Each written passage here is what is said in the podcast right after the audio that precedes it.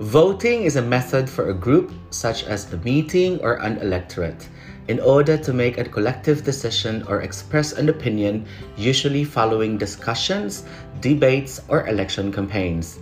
Democracies elect holders of high office by voting.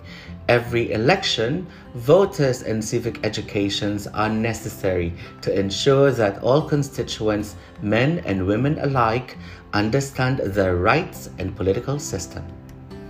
Hi, everybody, and welcome to the Rainbow Channel. My name is Tony Polinas, and I'm your host. Today, we are going to talk about voters' education. Our aim is for you to be able to exercise your right to vote properly and wisely.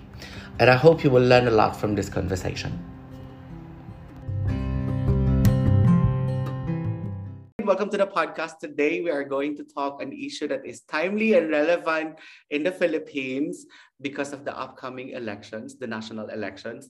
Um, with me is a political officer and a community organizer from Ateneo de Manila, one of my dearest Twitter space friend. Please welcome Fanky. Hi, Frankie! Hello! Hello, hello! Magandang umaga, hapon at gabi po sa lahat ng nakikinig. Hi, Mother T! I miss you! I miss you too! Grabe, no? How are you? Um, I'm excited, of course, to be here. It was a pretty chill day compared sa previous days na sobrang hectic ng work stuff to do. And ayun, still in this pandemic, ayan, still catching my breath every once in a while from everything that's happening. Pero okay naman, fun naman tong day na to. Very chill. Ayan. Oh, that's good. That's good. So we're pretty chill. Mm. Yun nga. So um, the reason why I invited you is because um, I understand that you work um, uh, for the uh, as a community organizer na political mm-hmm. din siya and one of the things that you do is basically to uh, organize events to educate um, uh, people to how to vote. So maganda siya kasi timely and relevant nga din siya. So mm-hmm, national yes. election is coming. Um, nakapili ka mm. na ng mm. mga boboto mo, ng kandidato mo. Yung suot mo ba represents kung sinong iboboto Uy. mo? no, wait, ano. Well, as of now, I have leanings, no? Kasi syempre, we're still in the process of discerning. There's still mm. around 80 more days to decide, no? At mm. sa point na to, very important na to be critical na, especially na nagsisimula na yung mga debates, no? Mm. Magandang platform for us to really get to know not just the candidates, but their platforms, no? The proposals that they are trying to um, present to us kung ano yung plans nila for our country and for our community. So ayan, I have my leanings, I have my considerations, but not yet 100% solid pa. Kasi syempre, of course, there are a lot of considerations pa. Mm-hmm. How about you, Mother T? Meron na ba? Meron akong leanings matagal na. Kaya lang, unfortunately, mm-hmm. um, hindi ako botante kasi I'm not a Filipino mm-hmm. citizen. Mm-hmm. Filipino citizens ko. But I'm actively participating in campaigning in um, you know, on studying um, politicians, um, mm-hmm. watching interviews, watching um, debates, and all that. I'm always looking forward for that. Um, yun nga, recently I posted something on Facebook na sabi ko, marami nagtatanong na bakit ba ako active pa? Hindi naman ako botante, wala naman ako sa Philippines. But I do it because because my parents are still in the Philippines. I have family mm-hmm, mm-hmm. in the Philippines.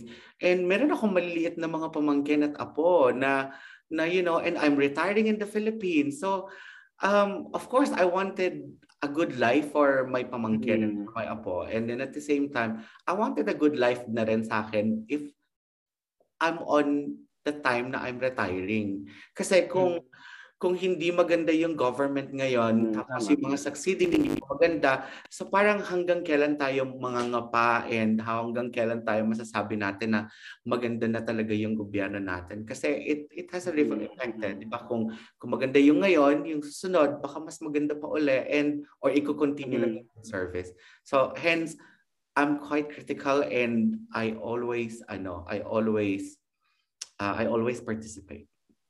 Mm, that's good, no? Actually, kasi hindi lang naman, di ba, whether or not you could vote, hindi lang naman dyan limited yung spaces of engagement natin. Kasi of course, as you have mentioned, di ba, uh, you find ways to um, have these critical conversations with your mm. family, with your friends, your spheres of influence, which I think is important, no? It's as important as voting rin kasi, di ba, as you've mentioned na you still care about the future of your family, the Filipinos, and you'll be retiring here. Maganda maganda naman 'yan ano. Mm. I very ano, I'm very amazed at your dedication. Man. Nakikita ko nga sa mga feeds ko, feeds niyo ano, uh, Mother T sa ginagawa niyo. Yeah, tsaka yun nga um basta actually noon parang uh, the last time I voted actually in the Philippines was the Miriam Santiago and Ramos um, administration um, I was voting for Miriam Santiago then. Tapos, since then, hindi na ako. And I became sort of like not really interested anymore. Probably because walang social media at that time. Tapos, nung mm-hmm. the effect of the social media, parang eto na uli. Uh, na-open lang yung pagiging Filipino patriotiko when the typhoon, um, uh, the biggest, Yolanda, happened. Mm-mm. That Mm-mm. brought me back home. Um, since then, I became more active, I became more observant, I became more ganyan. So, katulad yung the last election, I have nephews and nieces na first-time voters. So, mm-hmm. ang sabi ko, you need to discern kung sino gusto nyo, hindi lang kayo pwedeng bumoto and kailangan uh, mag-aral kayo. And speaking of which, maraming type ng mga botante. So for sure, ikaw marami kang na-encounter ng mga different types of voters. Uh, ano-ano yung mga different type of voters na na-encounter mo? Well, um, mahirap naman talagang i-classify natin siya according to their mindsets or to their mm-hmm. behaviors. No? Pero statistically, ayun naman tayo, mga hard data, no? of course, meron tayong 67.5 uh, as of this is as of October last year no na-release na data ng COMELEC. 67.5 million voters and um, 4 million of which are new voters which is ano more than the estimated number of ano no na na estimate na parang goal ng COMELEC for this year's ano added registrants and yung youth vote nito, uh, the youth percentage is around 52%. So, that comprises around 31.4 million voters. So ang dami talagang youth voters wow. ngayon. So doon natin nakikita yung classification, the different kinds of voters.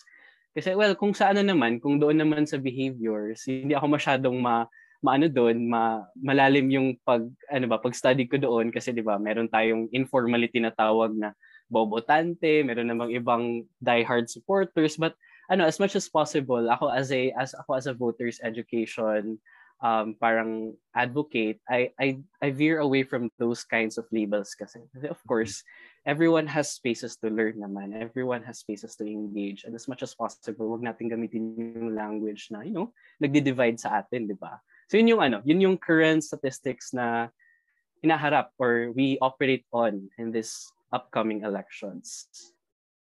How important it is to actually vote? Kasi maraming nagsasabi na, nako, um, isang boto lang naman ako. So hindi, I, I, I will not be adding something probably sa society or what. Pero how it is really important to vote, to exercise that ano right.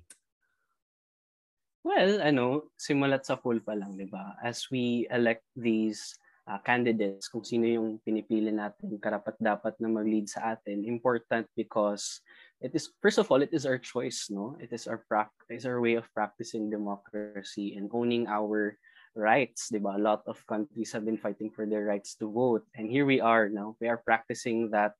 Um, parang we have the right to suffrage to choose our leaders, which I think is very important sa panahon na to. Di ba? Marami tayong issues, marami tayong karanasan na nararanasan bawat communities. And I think it's very important talaga. And not just me, but a lot of people think na we really have to express um, our desires, our vision for our communities and our country through choosing the right leaders, through choosing among the candidates kung sino ba yung sasama sa atin in the values that we protect and in the direction that we are going. No? Mahalaga na um, nasa atin yung choice na yan na kung sino yung sasama sa atin towards this path no? Yung collective aspirations natin as a community. And of course that is just only one way no? Voting is just one way. Ito talaga yung na-highlight ko when it comes to me having voters engagement na voting is just one way to engage with our community with our country. Kasi no the, the process of democracy yung pagpalalim ng ating demokrasya hindi lang siya limited sa voting but it's before during and after no we have to engage with our authorities, we have to empower our communities. And ayun, voting is really one way to empower ourselves, to have a stand, to have a stake with what's happening with our community and our country. Yan, yan talaga yung sinasabi ko palagi, Mother T, hmm. with mm. the communities that I'm holding these conversations with. Mm. Para bang safe to say na parang kung hindi ka bumoto, you have no right to ask for an accountability? So ayun, um, alam naman natin na yung to, to be a registered voter, you have to be at least 18 years old. So parang following that line of thought, would that mean na those who are under the age of 18 do not have the right to hold these authorities accountable? Di ba? Hindi naman. So I think ano, ano naman, there are a lot of circumstances na ano, hindi hindi makapag-vote yung isang person kahit registered siya. Like doon sa 2019 midterm elections hindi naman lahat ano no hindi 100% yung voters turn out turn, turn out natin hindi lahat nakapagboto and i don't think it's unfair naman. I don't think it's sorry i think it's unfair mm-hmm. na sinasabi natin wala silang karapatang magreklamo wala silang karapatang mag ano. kasi iba-iba yung konteksto iba-iba yung siguro yung they have their own reasons bakit hindi sila nakapagboto mm-hmm. or you know, even voting, na even not voting, it's also a stand, di ba? Kasi di ba, there are a, a lot of others who share sentiments such as, ah, parang it's just choosing among lesser evils, parang wala namang right candidate for me. And mm. I think that's also um, an opinion that is valid, kaya mm. hindi sila boboto. So, ayun, kung kung sino man yung naluklok, kung sino man yung uh, na-elect natin, yung ililid nila, yung pagsiservisyohan nila bilang presidente, bilang um, congressman o senator, are everyone. Is everyone rather. Hindi lang naman pinipili kung sino yung um, we give service to, di ba? As, ano, as government leaders. Ayun. Mm, great. Actually, yeah, totoo naman din yon no? Um, nagustuhan ko yung sinabi mo na not voting itself is uh, making a stand kasi kung wala ka nga namang mapili, really, what's the point, no? Um, ito, what's the most concerning if there is ha sa mga ano, sa mga voters nowadays? Mm, okay. Well, of course, ano, I think it's a more recent issue na nakita lang natin over the past two elections, lalo na the rise of parang social media, no? uh, very ano, very rampant yung uh, pagiging part pagpa-participate and pagko-consume natin ng or rather pagiging yeah, we could also call it being victims of misinformation and disinformation or the so-called the fake news, 'di ba? Very rampant 'yan na ginagawa yung political machinery, for certain people in power to spread disinformation and to do misinformation. And I think that's one of the uh, really pressing issues na nararanasan natin ngayon, di ba?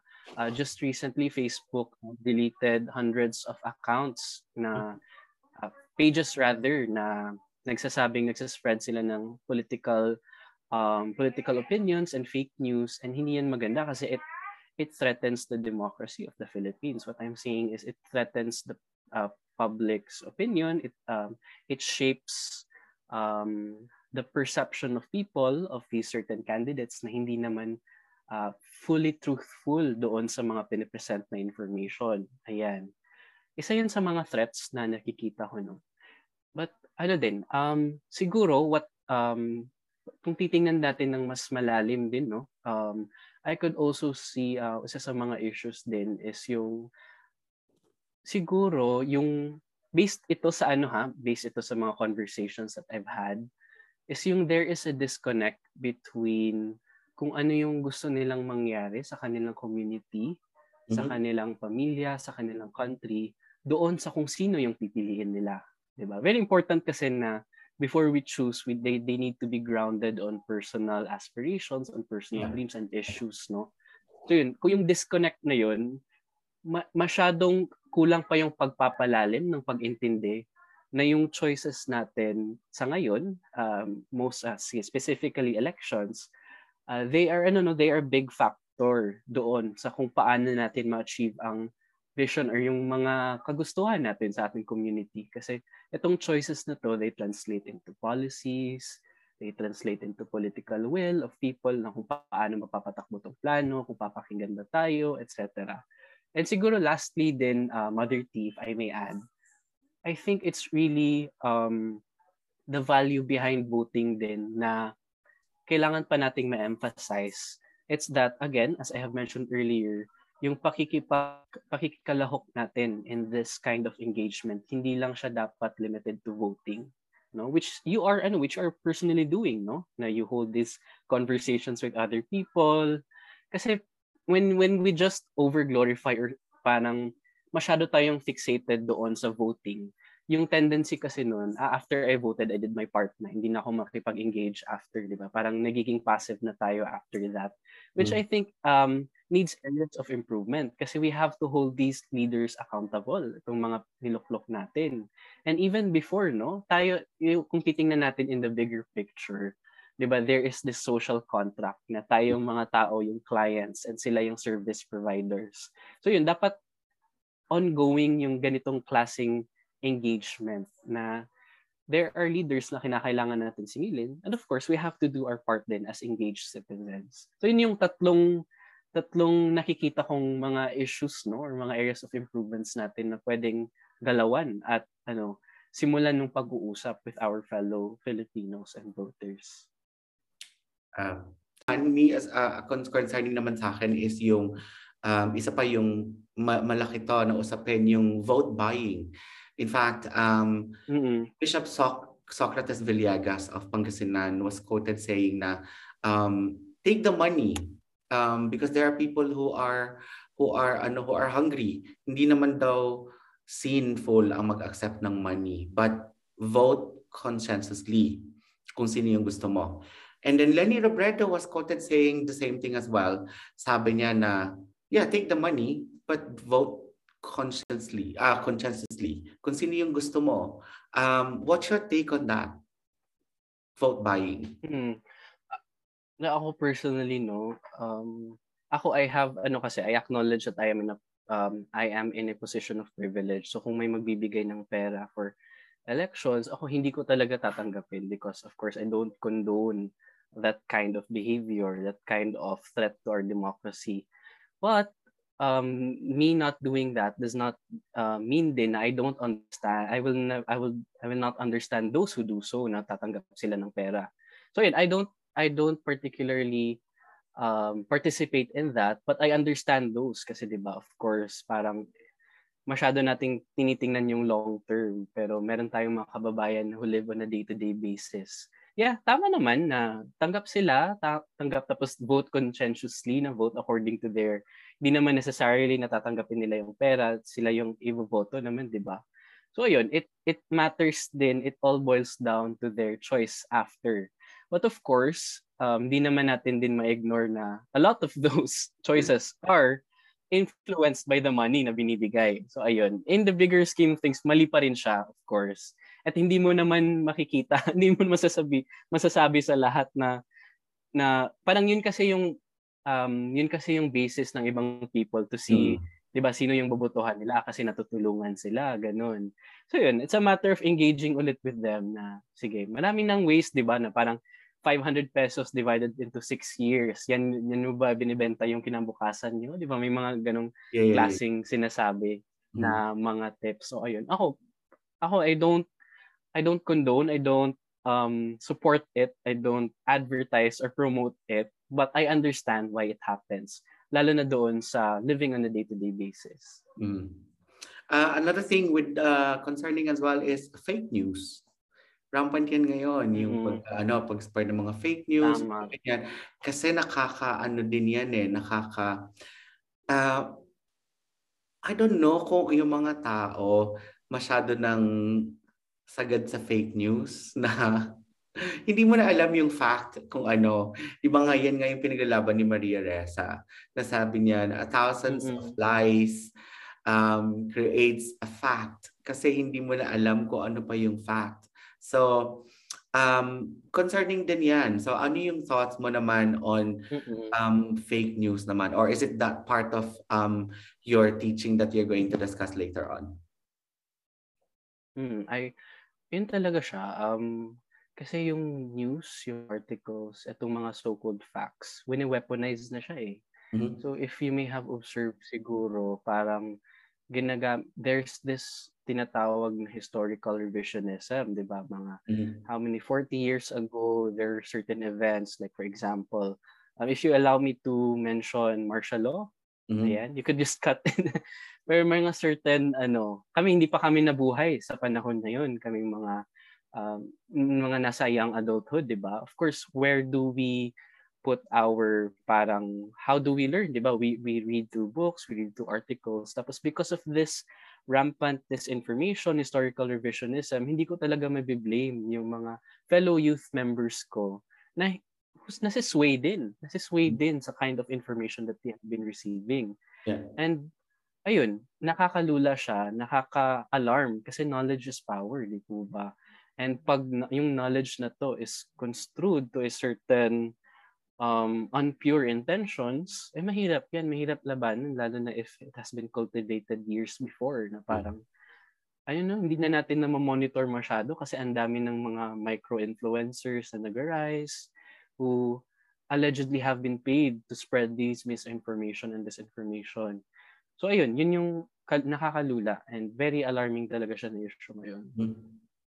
Ako naman, ang, ang sa akin naman, yung take naman dyan sa fake news, at isa pang take ko dyan, yung um, ano kasi, um, I find it na marami mga blind supporters with the disposal of mm-hmm. internet. Ang dali-daling mag-research, mag-check ng facts. But people don't like mm-hmm. to do it. Kasi nga, kung ano na lang yung binigay mm-hmm. sa kanila because they're blinded by their support, hindi na nila yun i-check. Iya-ano na lang nila, iya-agree na lang nila yan because mm-hmm. it suits their mindset. Nag-a-agree kasi yan sa mindset nila. Eh. So kaya eto na lang yung paniniwalaan ko kasi eto din naman yung sinabi ng taong influencer na pina, pinaniniwalaan based on my belief and my conviction at the moment. So, ang hirap lang na hindi, maraming taong hindi nagpa-fact check kahit andyan na nga yung disposal sa iyo, konti lang magta-type mm-hmm. ka lang para i-check mo yung facts.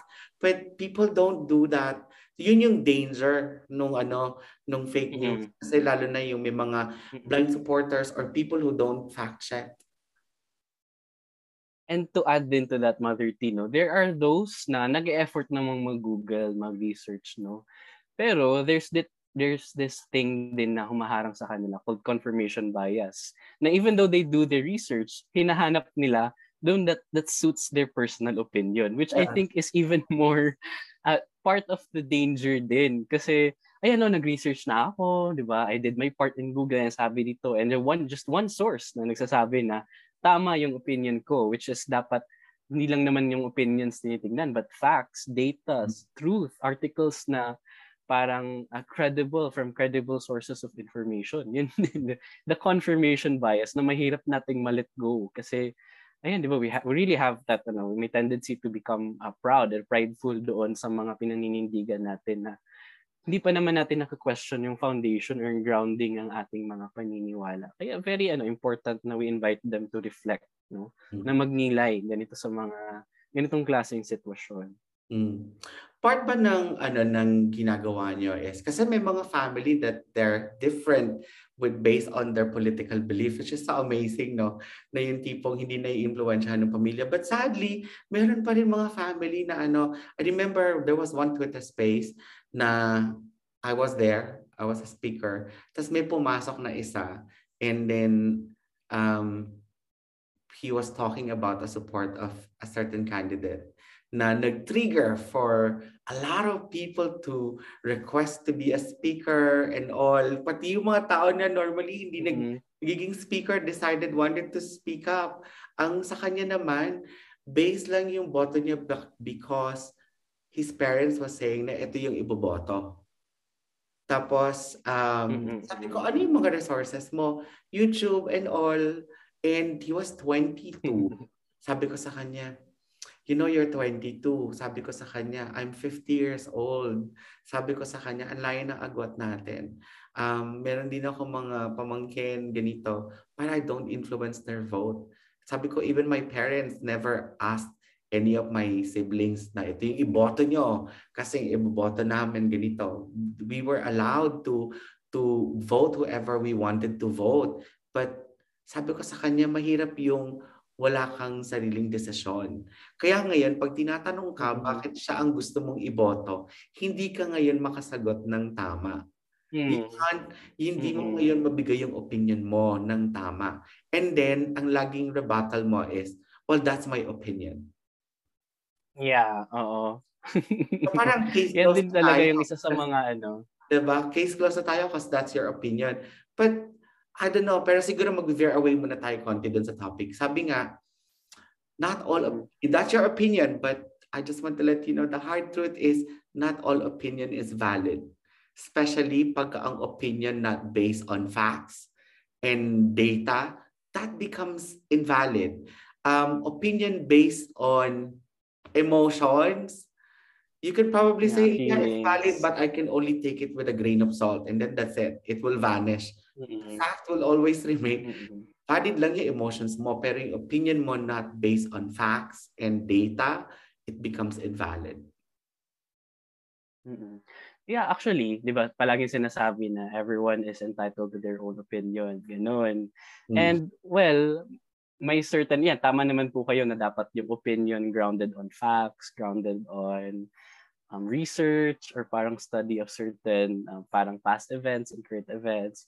Pero ano naman, parang of course, in engaging with those kind of people, tama po yung ginawa niyo, uh, Mother Tony, no, na tinanong niyo siya kung paano ba nag-arrive to that certain decision and he wasn't able to answer. So that, I think, is important na parang they're able to ask themselves na rin, oo nga no, bakit ba, bakit ba ito yung choice ko? Because that's the start when they question their environment na, question the factors that led them to this choice.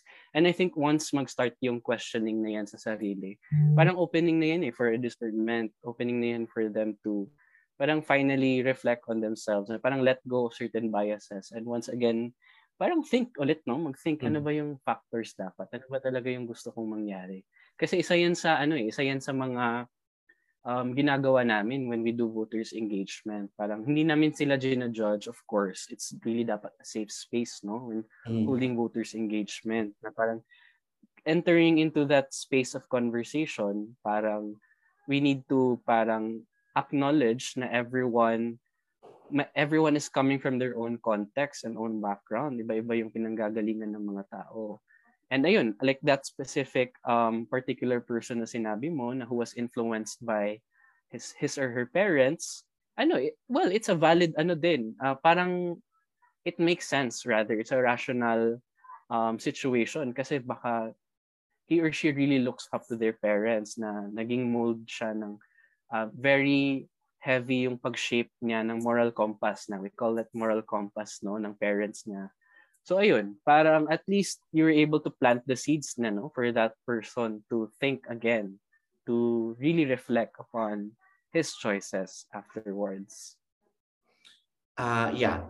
So yeah, that's good. Kasi nga, yun nga, as I said, ang dami talagang na-trigger doon. Kasi nga, yung, yung, yung ganong thinking na nowadays, hindi ka na pwedeng mag ganyan na thinking. Kailangan critical way of voting. You have to make your mm. own choices not based on what other people. Mm-hmm. Pwede din naman na ma-influensyahan ka ng, ng, ng family mo but based on certain facts din na binigay ng parents mo. Yeah. Para mm-hmm. pag ka, you have a backup na ganito, sinabi ng parents ko ganito. And you also took your initiative to study and check those things then uh, rather than pag tinanong ka, you're stuck into parang okay, what?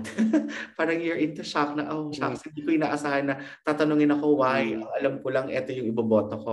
I never thought na tatanungin ako ng why. Now I don't know how to respond. Yeah, when it comes to situations like this, very common talaga yung bardahan, no? yung bardagulan. Lalo na sa Twitter. Alam naman natin how angry and frustrated people are in Twitter. Oh my God, yeah. And although I, I, oh yeah, I, although I understand kung saan nanggagaling yung sense of conviction, mali yan, mali yan, ganyan. Mm-hmm. Of course, there has to be space din of dialogue. Parang hindi tayo magre-resort agad to bardahan. Kasi uh, well, based on experience talaga, based on a lot of discussions we've had, political discourses, walang papututunguhan yung awayin mo, yung kausap mo. They would just stick more to their opinion than that. Ano yun? Parang, of course, hindi mo talaga sila masosolve. Hindi, eh, so sorry, wrong wrong term. Hindi mo sila ma-convince otherwise overnight kasi it's a process talaga. So yung kung kayo may certain beliefs kayo, may certain values kayong pinaghuhugutan and it reflects on the candidates that you are choosing kasi 'di ba no naman talaga hindi lang siya about respecting one's opinion. It's about the future of the Philippines, diba? It's about your future. Doon nakabase. Kaya very emotional, very lalim yung conviction natin. Of course, simulan natin talaga sa pag-uusap no and that like that line of questioning it's very a good start na in these kinds of conversations kasi tama tama yan no, no we have to have a stand tama na yan na we have to make informed decisions and informed choices but of course not everyone grew in that kind of environment na ginaganon na parang meron silang liberty to decide for themselves, 'di ba? So we have to understand that din. And ano talaga siya, patience talaga siya. And if you did your best na ayun, let go kasi you did your part. Yun yun. Isa din kasi very perfectionist din kasi ako Mother Tony, lalo na pag may nakakausap ako na questionable yung ano, in my own standards, questionable yung decisions nila. Well, I tried to converse, I tried to understand where they're coming from. Mm. Pero pag, ano eh, parang, ano, you can, you can only do so much sa ganitong classing situations if very fixated na sila. Kasi to change their opinion, you would have to go to their past and influence the shaping their how they view society, etc. Which you can't do that. So mm. mas ilaan natin yung efforts doon sa open-minded, doon sa those who are thinking pa, di ba? So ayun, mm. it's a matter of choosing your battles din sa ganitong klaseng situation. Yeah, okay. Uh, the other thing na nakikita ko, yung voting based on popularity. Rampant din yan, based mm. popularity. Artista. Kasi ang gwapo. Ang gwapo ni ganito. May nagpaboto. ang gwapo. Artista, action star, or what? Or a former matinee yeah. idol and all. So, yung mga ganon, paano naman yan? What, what are your, what's your take on those naman? Well, very ano talaga, very popularity contest yung nangyayari sa kung ngayon, 'di ba?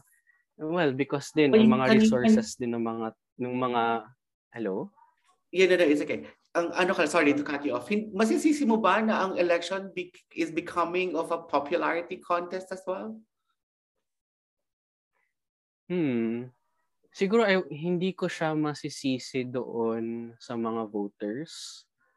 Kasi yung yung yun, hindi ko siya mas masisisi ko siya doon sa candidates who have um, control over the resources and how they publicize themselves. Kaya, di ba, sige, sorry, masyadong malalim siguro, and ano lang, a short, parang crash course on political dynasties, di ba? Yes, and itong mga ganitong klaseng, okay lang ba? Okay lang ba? Yeah, yeah, yeah, yeah.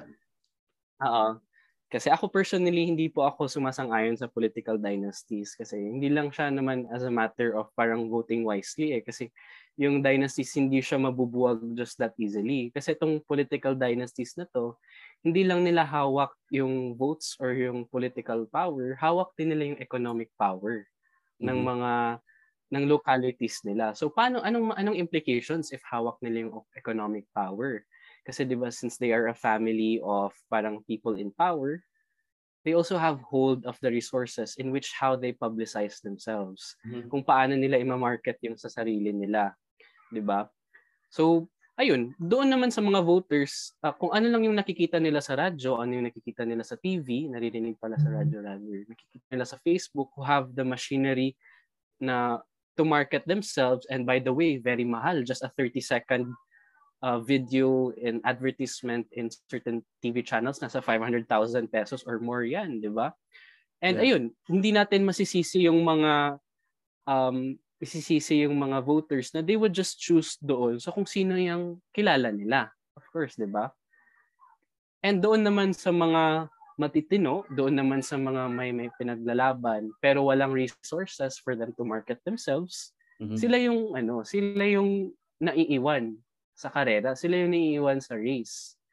Kasi nga, ito may may very pricey pa yung democracy in the Philippines. Sobrang mahal yung demokrasya ng Pilipinas to the point na you have to really yan, parang you need to have a solid resor- base of resources. Kaya hindi ko siya ma- hindi ko mabiblame yung mga common everyday citizens for choosing these ano parang well we have to have certain anong sense of responsibility among them.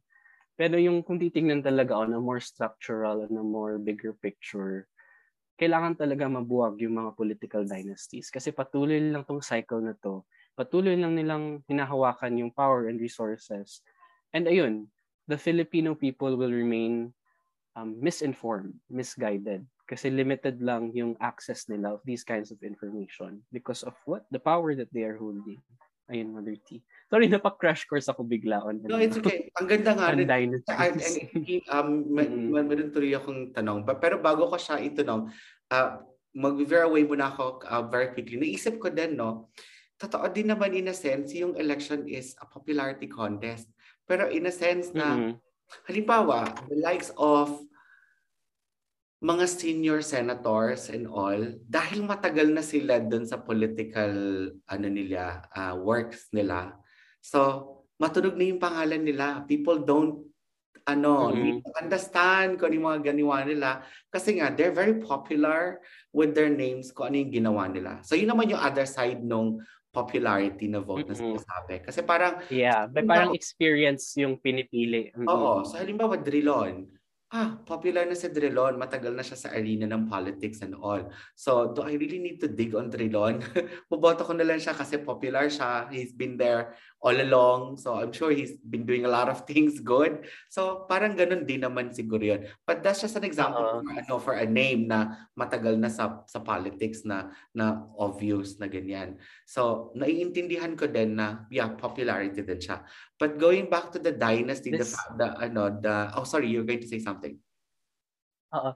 This connects doon sa sinabi ko kanina na may disconnect between what we want and who we vote for. Kasi 'di ba palagi nating sinasabi na we want change na gusto nating magbago. Pero why do we keep on voting the same people? 'Di ba? There's a disconnect doon. Yes, yes. Yan talaga. Eh, and well, we could choose newer people, but then again, we know nothing of them. Hindi naman sila ano. So it's a cycle, it's a web of problems. And mm. at the end of the day, dun sila sa kung saan sila comfortable, which is the challenge on our part. Yeah. Going back naman dun sa, sa political dynasty, yes, I do believe na political dynasty should actually not exist anymore in the Philippines. Pero meron ba yan dapat um, kasi mali naman na kung sa isang lugar, halimbawa sa Quezon City, governor na ang tatay ko, mayor pa ako, councilor pa yung kapatid ko. So that's a no-no, right? Mm-hmm. Supposed to be. Pero kung halimbawa yeah. ang senator... Those are fat dynasties. Mm-hmm. Yeah, pero kung senator ang dad ko and I became the mayor of the town, is that still a political dynasty? Well, for me, I consider that a dynasty din, no? Lalo na if, for example, merong, um, is it okay to name names? Yeah, yeah, yeah, yeah. Ngayon, mga... But it's yeah, a for example, anyway. this is one of my... Yeah, yeah. This is one of my experiences as a community organizer. because I work as a community organizer for farmers, fisherfolk, and indigenous people in Casiguan, Aurora. So that's an ano, an agricultural and um, fisher folk um, coastal area pala rather in Aurora, northern part of the Philippines. And, and why I mentioned this because like 12, 13 years ago, there's this law na naisabatas siya, na railroad siya because there were two angaras in the there were two angaras in our ano in our Congress. Merong isa sa upper house and meron sa lower house. So na-railroad nila yung batas. Ano yung batas na yun? Nag-establish sila ng eco zone in Kasiguran, Aurora. It's called APECO, the Aurora Pacific Economic Zone and Freeport Authority. Na nagawa yung batas na yun, implement agad kahit hindi na consult yung mga farmers, fisherfolk, indigenous people. So a lot were displaced, a lot of uh, fisherfolk paddies were destroyed to make space for that economic zone. So dangerous yung dynasty kasi yun, very specific example, very ano yun, parang magandang example yun na kung pag merong nakaupo sa taas, merong nakaupo sa baba, mas mabilis nila ma-railroad, mas mabilis nila mm. ma-approve yung batas. Makes sense. Na hindi nakakonsult yung taong bayan, di ba? And of course, ano din, na-mention ko kanina na merong certain spheres of influence na ano, cronyism, friendship, friendship among the government that happens, no? And ayun, sila-sila lang yung naglalaro. Habang tayo, mga ordinaryong mamamayan, tayo yung bihado, tayo yung nasasagasaan. So ayun, pa, for me talaga na, ano, this, there needs to be, of course, we could always work on voters education. We could always parang educate voters to vote wisely. Pero when it comes to political dynasty, I think kailangan ng brute force na siya, na there has to be a law that prohibits them. Na, di ba, of course, you could always say na people can just vote wisely and mm. dynasty could dis- dynasties could disappear, di ba? Pero mm. at this point, parang very urgent na siya, na kailangan brute force na bawal mm. na talaga. Nice. Yun. And having said all that, sa napaka-importante talaga na we educate voters regardless kung bagong botante ka but mer- uh, basically no siguro dapat hindi lang yung mga bagong botante yung dapat in-educate natin but people who kahit yung of age na kasi minsan kahit of age na hindi pa rin nag-iisip doesn't really care much or take their time to actually um, educate themselves on how to vote. So, mm-hmm. alam ko this is your work that you do and mm-hmm. um, I would like to say thank you for all the things that you do and your team um, for doing all this um, um, works on um, educating the voters. I'm sure it's not easy. I'm sure it's difficult or there are a lot of challenges. But yeah, so let's do this. So um, let's talk about what you do on educating the voters. Mm-hmm. So you mentioned there are three there are three engagement that you do. So isa-isahin natin yung mga engagement mo na ginagawa. Mm-hmm. Well, I, I'd like to, uh, ano din, parang start off with what you mentioned as voters education, no? Parang, well, kami kasi as a team namin, um, parang ina-adjust namin yung mindset namin on what voters education is all about, no? So we start with parang shifting from the typical traditional voters education, sinishift namin siya into voters engagement. Ano ba yung difference ng voters education at voters engagement? Educate education very ano parang on a traditional sense it's more of a lecturer than my student, 'di ba? Merong top down na parang merong this tayo yung source of information, bababa natin sa kanila, learn it, ganun. But when it comes to voters engagement, no, equals tayo. Yan yung important na maset. Equals tayo. We are in this platform, we own each other's uh, we we own our own experiences. We respect na you have your own experiences. And then mag-usap tayo.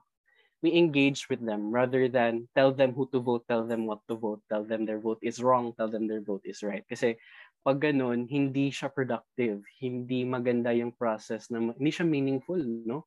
They will not own their opinion if it is imposed to them. So yun, yun yung first first mindset namin when it comes to that. Kasi we have to stop the divide talaga. Let's find what unites us. So dyan nagsa-start yung voters engagement namin. No?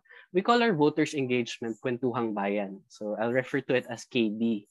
Kwentuhang Bayan. So we, it, it is a platform where we gather as citizens and community members para pag-usapan yung mga issue, uh, mga collective vision natin as a community and how we can do to achieve that no so ayun very ano very casual very informal kasi itong KB na to yung kwentuhang bayan binababa namin siya sa mga communities namin na na hindi necessarily academic yung background. For example, dun sa nabanggit ko kanina, farmers, fisherfolk, indigenous people. Hindi naman pwede na full-blown political science na mga facts, na mga concepts ang madala natin sa kanila, di ba? Kasi we have to cater the language na mas relatable. So doon tayo nagsisimula sa kwentuhan talaga. We meet them where they are. Very important yan. So doon sa first part of this engagement, doon sa kwentuhang bayan natin, is we set the community vision and the value setting. So ayun. So bakit bang maganda na mag-start with this vision? Kasi itong collective vision to, this is what binds us eh. Diba? This is what unites us rather than the political colors, di ba? Meron naman tayong collective and communal vision of what we want to happen within our own communities. So it's important na as a group, ma-determine muna natin yan. Ano yung ginugusto natin? what we want to achieve because dyan magpa-found, dyan yung grounding ng choices natin afterwards, di ba? Typically kasi sa ibang voters education, nag-start tayo sa issue, di ba? Social issues. Sige, ano ba yung issues na nafe-face ninyo? Ayan, maraming drugs, maraming addict, ganun. And then if we start with that sa voters engagement, masyadong overwhelming agad, di ba? Masyadong nabibigatan tayo. Whereas if we start with a more hope hope-based approach, rather, hope-based approach, magiging inviting yung pag-uusap. Magiging makabuluhan in a sense na nag-start tayo with our vision oh nga na, ito yung mga pangarap natin. And once we determine kung ano yung vision and yung values na nakikita natin as a community or as a household, as friends, no? Nag-start tayo with a common ground. Tsaka papasok yung problem analysis, di ba? now that, which is the part two of the three-step framework for our voters engagement, now that we have um, this collective vision of what we want our community to uh, achieve or to be, ano ba yung mga hadlang? Ano ba yung mga hindrances on why we can't achieve that vision? So dyan papasok yung problem analysis na part. No?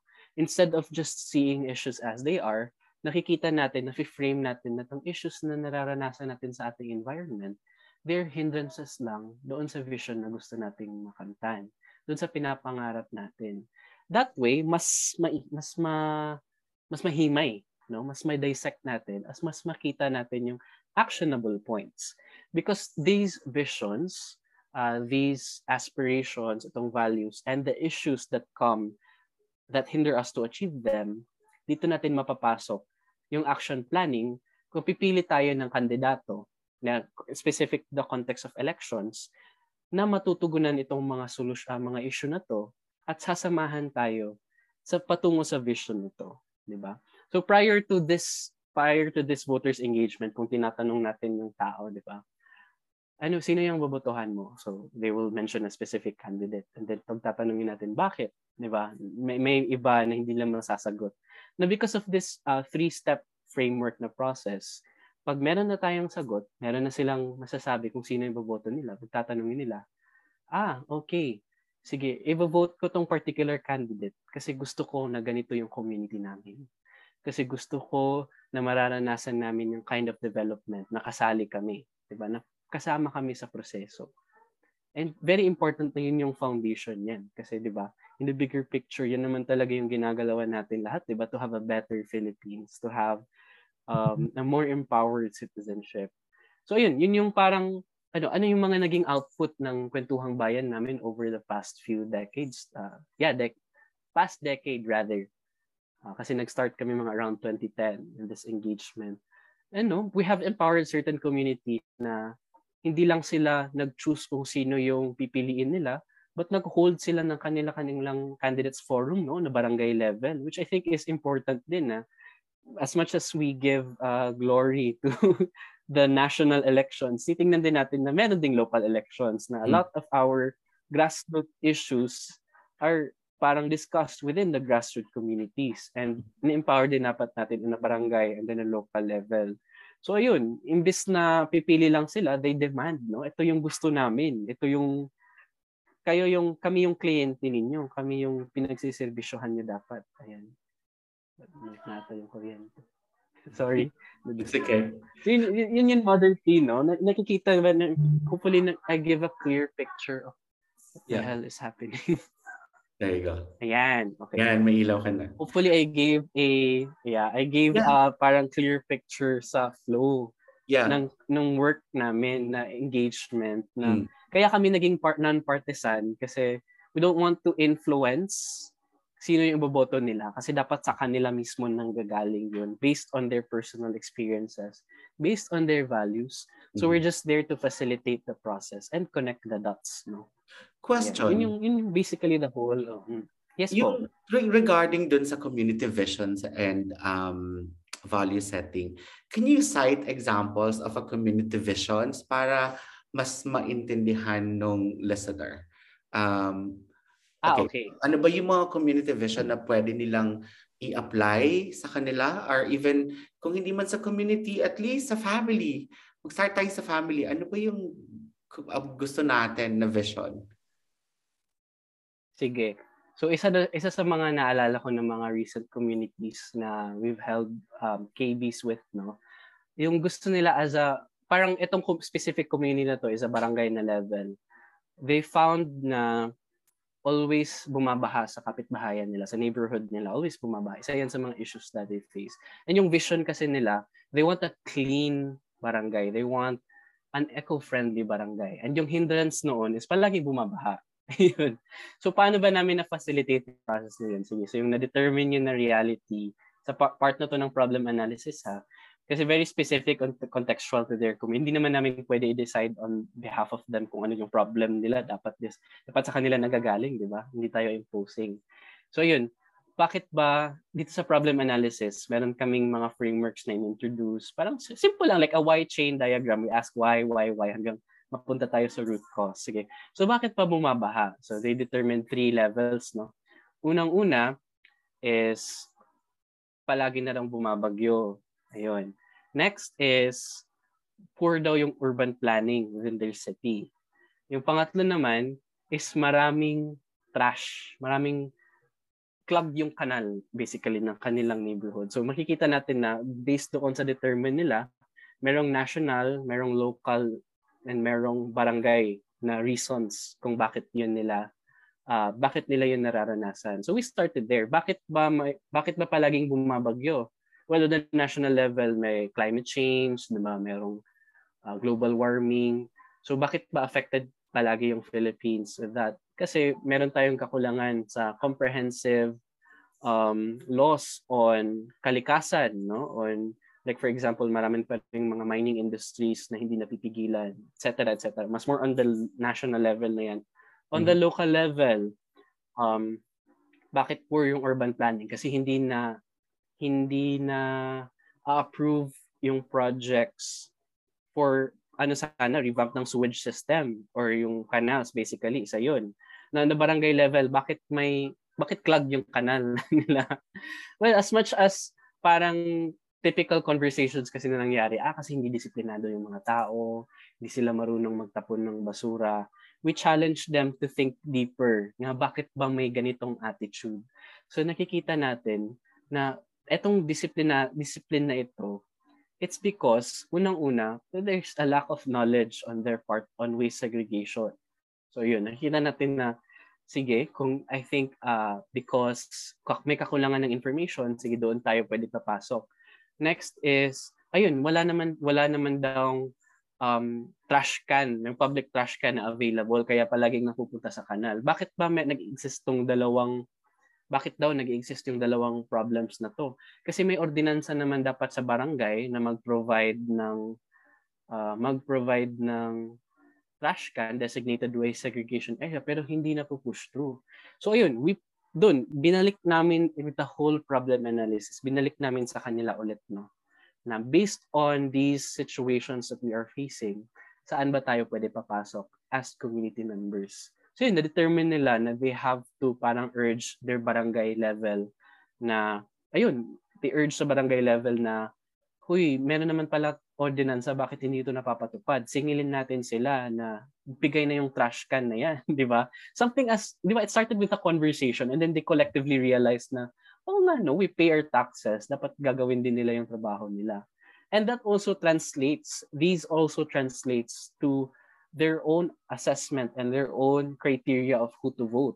For example, di ba, at the national level, sino ba yung sino ba yung mga kandidato na very strong yung climate justice na platform, 'di ba? So, mm-hmm. yun na yung basis nila. Meron silang own ano, own interpretation, own personal experiences na pinaghuhugutan nila on who to vote. So, yun yung process namin. Bali, fina-facilitate namin sila.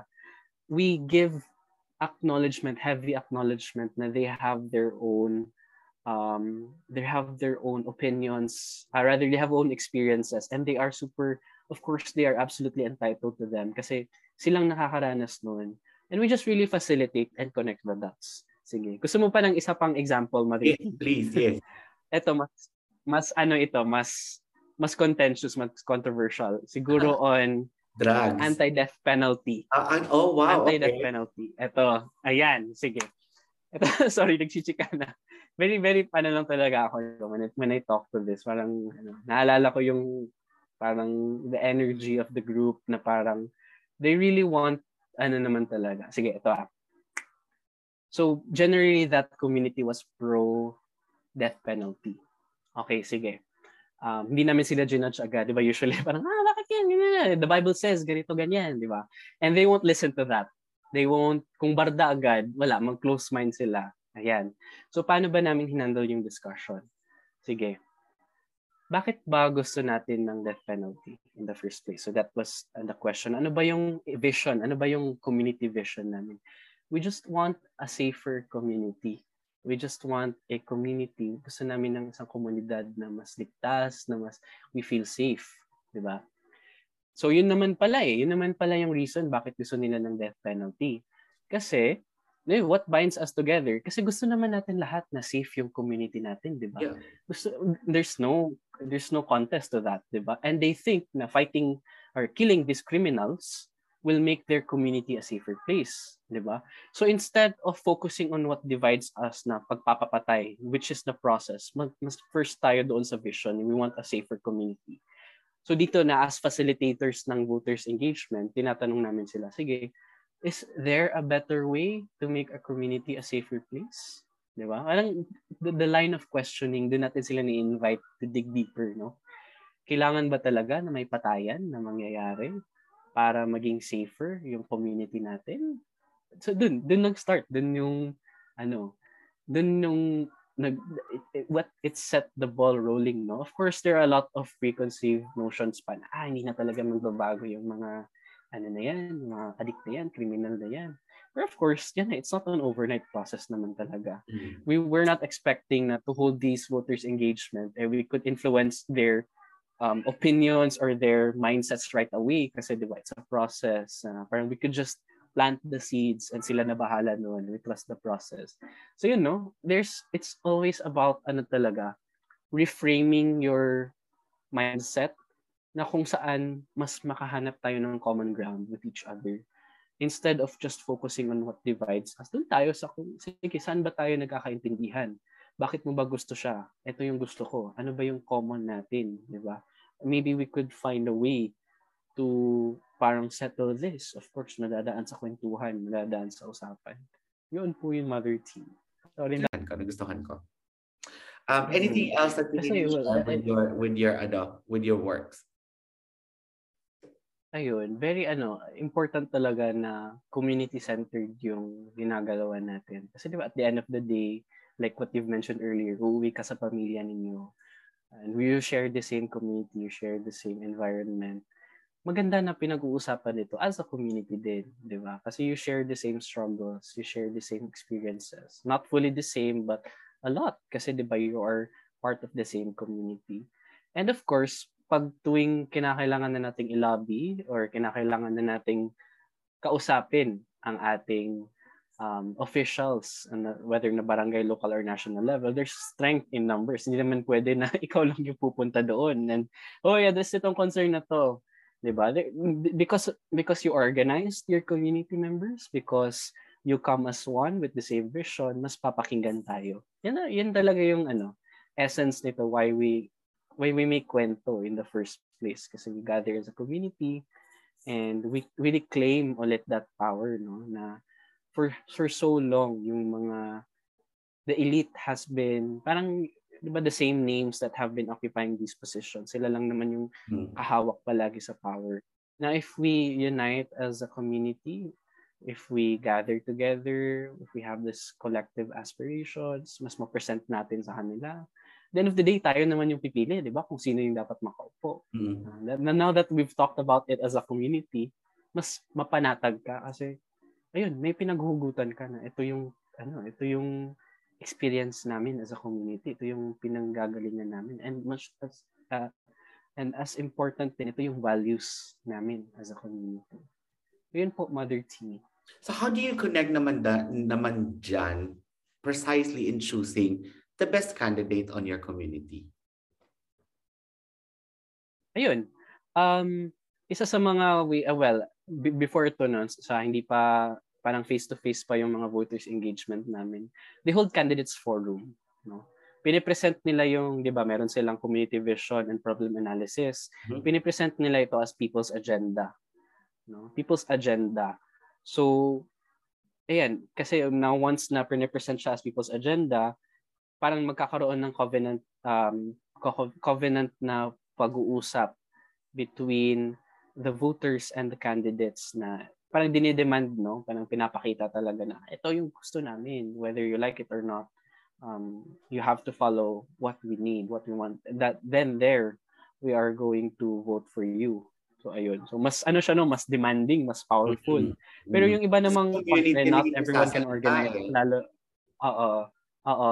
Not parang sana siguro parang of course that is parang if we have the we are in parang a perfect and sorry, non-pandemic context 'yun kasi mahirap yung face to face na ganito, 'di ba? So mas mm. ngayon mas more on individualized yung effort natin which is I think what is that what is sad about uh, the past years na mahirap tayo mag-organisa, mahirap tayo mag-hold ng mga itong klaseng pag-uusap kasi wala mahirap yung sense of community if Zoom na lang palagi. Parang ganyan, yeah. 'di ba?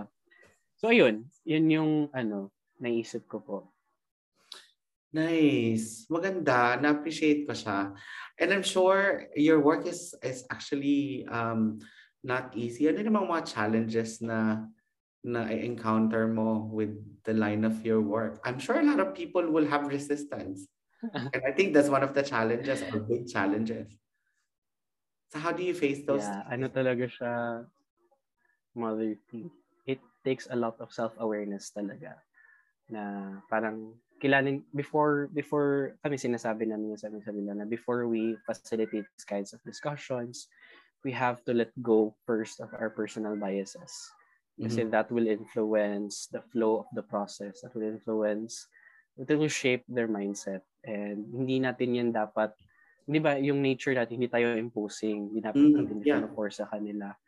Ayan. So we we advocate not the candidate but the process. Yun yun. Isa siguro yan. Very lalo na ako, of course, parang I have this tendency to be a perfectionist na dapat makuha nila agad kung ano yung ano yung ini-invite ko sa kanila which is no which is ano parang pinagsisikapan niyang hindi mangyari na maging imposing. Siguro next is ano of course logistical concerns kasi ayan um, mahirap yung situation ng pandemic, mahirap yung face-to-face na ganitong klaseng discussions 'di ba? So mga online yung mga kwentuhang bayan yung ginagawa namin. Although nakapag-run ako ng KB last year sa Kulyon, Palawan, may mga indigenous peoples doon na mm. yung mga typical na um, concerns nila is vote buying, parang may power tripping na nangyari, development aggression, ayun. So ayun, at least parang na-provide namin sila ng certain mindset na parang pwede naman tayo mag-organize as a community. We also, I also hold, um, nag-held ako ng Kwentuhang Bayan Voters Engagement sa Bukidnon. Uh, oh, mga wow, Lumad okay. scholars sila, no? Oo. So, yun. So, that was before nag-surge yung Omicron. Pupunta sana ako sa Manila ulit this January pero na-cancel yung flight ko kasi nag-surge yung Omicron. So, ayun. Balik naman tayo sa online na voters engagement which is difficult kasi ayun yung mga grassroots rural areas hindi natin na-reach di ba? Mahirap. So ah, nag-focus kami sa academic academic institutions ngayon na they institutionalize this ano this framework this modules na ginawa namin for for kwentuhang bayan. Mm-hmm. yeah. And of course sa mga listeners um invite ko rin Mother Tony we are very open to hold yes. no kung gusto niyo pong ano, kung gusto niyo pong tulungan namin kayo na mag-hold ng ganitong klasing um, conversations within your community or even household, no? Important na simulan sa mga sarili-sarili nating ba- bahay. Uh, mm. Don't hesitate to contact. I'll just give you our website na lang. That's www.slb.ph. So SLB as in Simbahang Lingkod ng Bayan. Ayan. Sige. Yan sa ano. Sa, sa, uh, sa episode, uh, ilalagay ko din yung website. So you need to keep it the website. So I'll, I'll, I'll link the website uh, on when when I upload up, ano, pag na-upload ko yung episode ni, nito. Sa Twitter Space, hindi ka ba pwedeng magganito sa Twitter Space? Ang hirap eh kasi hindi siya ah, pinang, uh, no?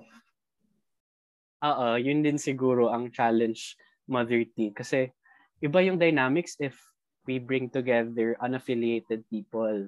Mm-hmm. Parang na they don't na hindi nila kilala yung isa't isa kasi 'di ba mm-hmm. doon sa process very community centric very community ano so pwede naman pero we could pero sa action planning na aspect mahihirapan tayo kasi individualistic na siya eh ano yung magagawa yeah. niya as a person diba? yeah Saka so, mahirap yung mga bias din kasi napapasok eh. Oo, oo. So, ayun. Hindi mo maiiwasan eh. Lalo na kung halimbawa yung nag-host, eh, eto yung particular obvious candidate na ine-endorse. Parang baka mamaya ma-put off na yung mga tao na hindi ganito yung na ano, hijack yung conversation. Oo. And at the same time, mm-hmm. parang ayoko na kasi baka mamaya yan lang din naman ang pag-uusapan. Baka sabihin, voters education, sinisiraan lang pa yung, pala yung ibang candidates and all. Or maybe, we can try to make an engagement um, on Twitter space on based on how they can help or how they can actually do this conversation um, not just with mm-hmm. themselves but together with their family and to their friends, especially may mga tao sila for sure nakakilalang new voters, how to guide these new voters. And you know, pag may nakakausap sila na medyo taliwas sa ano, as as long as they're not going to be sound imposing kasi that's when the problem is. Eh. But when, you impose on things to other people, kahit ako naman, but if I'm being imposed on on something, uh, mahirap din. Diba? Napaka-disempowering pag ano, people are forcing uh-huh. stuff to you na. So yun din tayo, ano, yan yung ginagalawan natin. How do you educate your friends to vote? to vote? Yeah. To vote, eh, to vote like, wisely just voting, friends. Like mga friends mo. Oh, well, naman kasi yung mga friends ko, more or less we belong to the same parang like-minded kasi most ng mga, di ba? Parang since we grew up in the same environment, same school, ganun. So more or less, parang same na yung thinking namin. Parang given na siya. Oo, given na siya. Actually, mas mas taliwas pa nga yung sa dito dito sa ano, dun sa dito like dito sa bahay, iba-iba yung mga political opinions namin compared sa mga friends ko na ayun, in line kami lahat sa yung mga sino yung mga hindi susuportahan, bakit hindi natin sila sinusuportahan, mm-hmm. ano yung historical context nito lahat. Ayun. siguro, ayun, reach out for others siguro na hindi naman siguro ganito yung context na like like-minded kayo with your friends. Always try with a conversation talaga. Um, steer, um, parang maneuver the conversation with questions. Ayun, no? rather than answers important na yung questions kasi we invite them to reflect, di ba? We invite them to parang assess their current way of assessing. Parang ganyan. Of course, in a non-judgmental way. Yan naman talaga dapat. So, Funky, um, I know um, we're talking about voters' education. So, indulge with me since we're talking about elections naman. Um, what about yung issues ng mga ano, ganito? I'm sure marami sa Twitter, especially on Facebook, na may mga kaibigan ka or family members uh, even who are um, different uh, political belief. So, may malaking usapan dito eh. Ano ba, i-unfriend mo ba to? I-unfollow mo ba to? Or i-block mo ba to? Kasi kakaiba sa mga ano, sa mga political belief mo. Sige. Or have you been blocked? Sobrang exciting tong question na to, no? Sige. Actually, uh, based on my experience on that, no, and a lot of experiences of other people as well, there are two sides to that coin din kasi. First, ayun, I would say na it is okay, it is valid, lalo na kung usapin ng mental health, no? kung sa usapin ng mental health na if you find it really toxic na, na parang nag-aaway because of this, because of that, and as much as you want inner peace within yourselves and with other people, you mute them, you block them, you unfriend them because you don't want to see, you don't want to read those kinds of so and so uninformed opinions and baseless ganun, di ba? And I don't blame people who do that, of course, kasi valid naman na you may need, di ba? ano mo nga lang form of entertainment mo nang mag-scroll-scroll ka, to engage in social media, to feel good, tapos makikita mo yung mga ah, questionable opinions, di ba? So very valid naman. But, of course, the second side of that coin, in the bigger picture of the greater scheme of things, this is actually dangerous. Bakit? Once you unblock, once you disconnect with people na iba doon sa opinion mo, you narrow, you narrow your echo chamber. Ano ba tong echo chamber na to? You narrow your network in a sense na kayo-kayo lang ng like-minded people yung nag-uusap. Nag-uusap, nag um, nag-engage, 'di ba? And what happens with that? Okay, very ano siya, very very parang na uplifting. Oh, nagkakaintindihan kami lahat, 'di ba? Yan, yan yung nangyari for example in the 2019 elections. Super like yung Ocho Diretso very trending sa Twitter, parang very ano, but at the end of the day may nakapasok ba? Because these people have disconnected with people different from those opinion sa kanila, 'di ba? Mm. So yun yung danger diyan when you disconnect with people outside your own circles or people outside your own um, beliefs and paninindigan. Kasi, as uh, pag dinisconnect mo na to yung connection ninyo, there's no more space for engagement. Di ba? Mm. Paano, paano mo mako-convince um, yung people to protect certain values or sige, to be more practical, to choose a certain candidate or to ignore a certain candidate kung i-disconnect mo na sila, 'di ba? And okay, kung ikaw lang siguro, um, it's just ano lang naman, one person or two persons. But if a lot of people do this, very narrow na yung echo chamber natin. Yeah. Like, a lot of people, and ito eh, very, ano to, very dangerous to kasi magiging kampante tayo. Diba? If, if certain, if you have a certain candidate in mind na you, you align with, and then you remove those people na different from yours, kasi I've I've heard a lot of people say this, oh my god, nakakatuwa. Very ang daming pink, ang daming pink na nag-profile picture, ang daming pink ng Twitter, ganyan. And na-happy sila. But at the end of the day, girl, it's because you already blocked those who are not pinks exactly. or not ano, 'di ba? So ayun, we really have to widen our circle na parang mm. parang maraming nag ano, maraming nag like for example, um sa Facebook ang dami kong friends na nagsa-status about an anti-certain candidate. And yeah, parang ang daming nag-like, ang daming nag-agree. Parang, yeah, they they are contained in this echo chamber na sila-sila lang naman nag-uusap pala. Sila lang din, walang patutunguhan kasi at the end of the day, what did they, did they widen their reach? Did they, ano ba, parang mas naka-engage ba sila? Nahakot ba nila yung mga voters na dapat mag-vote sa who who to vote or who not to vote? Ganito, ganyan, di ba? So ano, ayan, valid to rest, valid to, sige, temporarily mute man lang just for my own peace of mind. Pero ayun, it's a rabbit hole na, of disengagement, of disenfranchisement na, ayan, maano, masyak ka na lang na, bakit sobrang trending itong candidate pero hindi nagre-reflect sa survey? Mm. Di ba? Because sobrang layo natin doon sa certain communities na yun. No? Mm-hmm. Sobrang masyashock na lang tayo. So, ayun, as much as possible, wag niyong i-block, wag niyong, siguro mute. okay, very ano na yan yung mute, pero don't don't stop your, uh, parang stop yourself from completely um, stopping engagement from these people. Mm-hmm. Kasi itong mga status, mga patama posts natin, Mm. These are the people who need them the most, 'di ba? Tapos bakit yeah, exactly. bakit natin why are we disconnecting from them? Mm. So yung mga patama post natin, tayo-tayo lang naman pala nakapagbasa. So it's this parang circle jerk of sorry for the term, circle jerk of engagements. Ganun. ako, so, ayun, ako, yun yung yun yung ako naman naiintindihan ko yung echo chamber. Ako rin hindi ako nagbablock or hindi rin ako nag-unfriend. I think there was a time I kind of regretted it. I actually emailed, ano, minessage ko yung tao. He was my classmate in high school, I think. Um, masyado na kasi ako natotoxican during that time. Parang ang lala ng misinformation, ang lala ng ganito. But I was still nice to say na ipopause ko muna hindi tayo mag hindi ko ipopause yung friendship ha.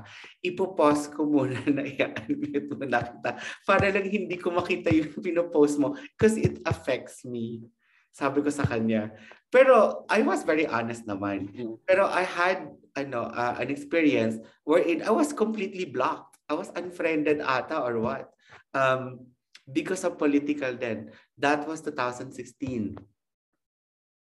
Um, ang heated no argument namin sa ano sa sa Facebook. Um, and then I was blocked. And then eventually, nag-message siya sa akin sa ano sa sa Messenger and uh, it was on a Sunday. Sabi niya, Besh, ganito, kumusta ka? Ganyan, ganyan. Tapos nag-send siya ng another friend request. Sabi ko sa kanya, pasalamat ka Sunday today, the day of the Lord. Kaya i-accept ko yung ano, friend request mo. Kung Monday to, hindi ko i-accept. but I was just kidding, but I was accept kasi alam ko naman na friends should be beyond politics. Um, ganyan. Ngayon, ay yung echo chamber, ano, ayoko siyang inaano, um, ayoko silang ina-unblock only because I wanted to see kung ano yung mga websites o ano yung mga information na sinashare nila. Para mag-share mm-hmm. ako mm-hmm. of something to somehow makita nila na on the contrary, ito actually yung somehow fact and all. Minsan sumasagot pa nga ako eh. Recently, meron akong conversation na ano, mapinost yung friend ko na we know naman na magkaiba kami ng political leanings, pero we respect and love each other. So parang nag sabi lang siya na ganito. So sinagot ko yon. Tapos, i-add mo lang na assurance na you're not making away or you're not starting an argument uh, by ending like peace, bro, or only para to say that we're still love each other kahit ganito yung sinasabi ko. But I would love to ano, engage then kahit papano. Parang uh, it's, it's starting a conversation na hindi ka magiging calling out people, calling them names or what. But mm-hmm. it's a conversation to correct um, informations Especially yung mga ganito. Meron ako, ganyan talaga. Um, ilan kami na classmate namin ng mga high school na talagang divided kami.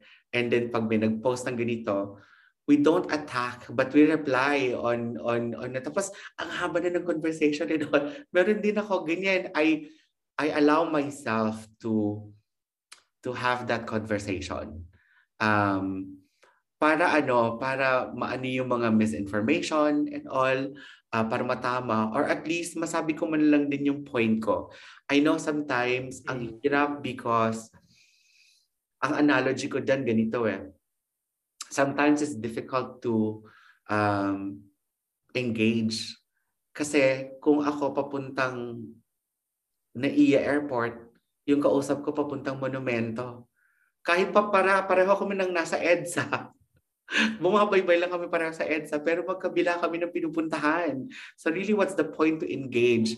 Huwag ka na lang mag-engage. Just have a, a decent and mature and educate, uh, uh, smart conversation sa tao para mas maganda yung flow ng conversation. So yeah, I don't I don't block, unfriend, or unfollow people then based on nakakatawa lang din. Minsan parang minsan gusto kong sabihin na iba din pala yung pagiging matalino sa pagiging sensitibo.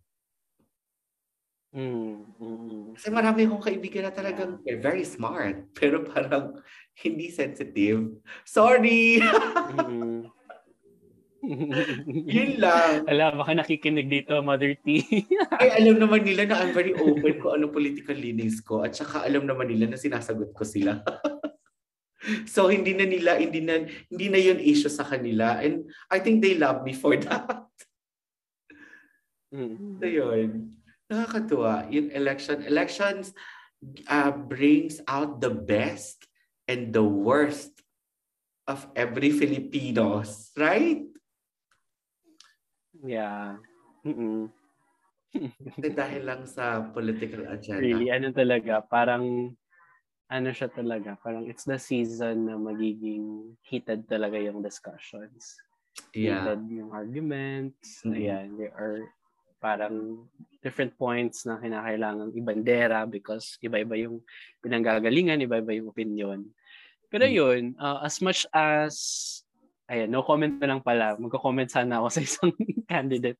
Basta, anong, go for the meaningful unity. United on values, united on vision. Yan. United on your common principles. Go for that kind of unity. wink, wink.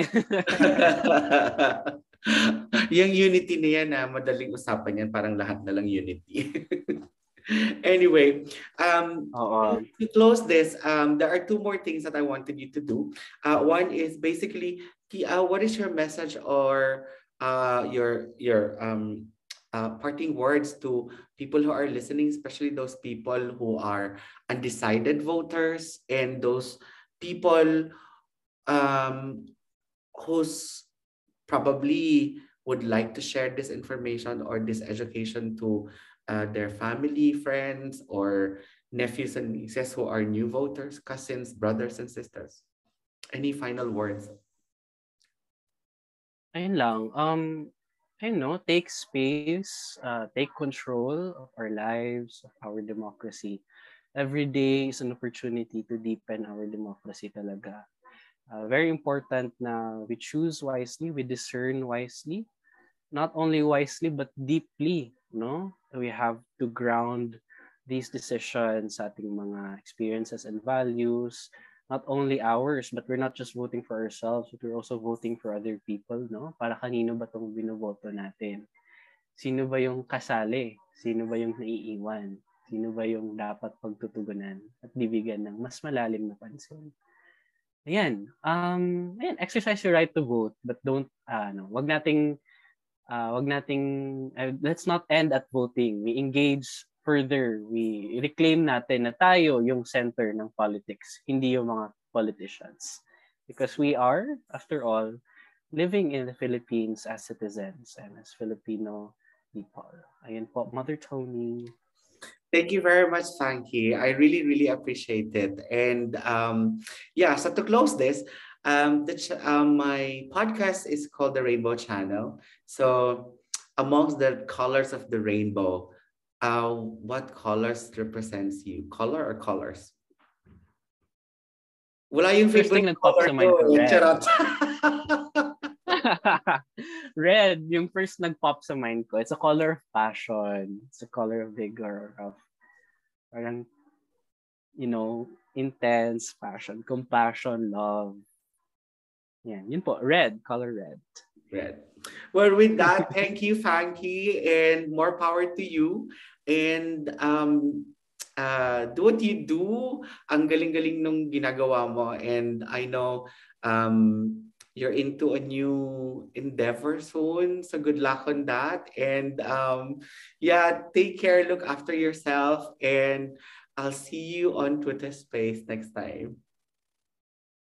Thank you, Mother T. Thank you again for inviting me. Thank you guys for listening. Bye-bye. Bye. During this time of the national election in the Philippines, may you be able to discern the right candidate to vote. May this election be safe and let the right winner be proclaimed. Exercise your vote. It is your civic rights after all. And remember, every vote counts. So vote wisely. Well, another interesting episode has ended. I hope you enjoyed it. You learned a lot from it. And um, yeah, my podcast is stream uh, streams on Apple Podcasts, Spotify, Google Podcasts, and other podcast platforms. And please do not forget to share my podcast to your family and to your friends. And please hit that follow button and that notification bell. And please, please, please, if you can, give my podcast a five stars so that a lot of um, people will discover my podcast and enjoy it as well. Well, again, this is Tony reminding each and every one of you that we are all beautiful like every colors of the rainbow. Till next time, everybody, God bless. Mwah. Bye, everybody. Bye.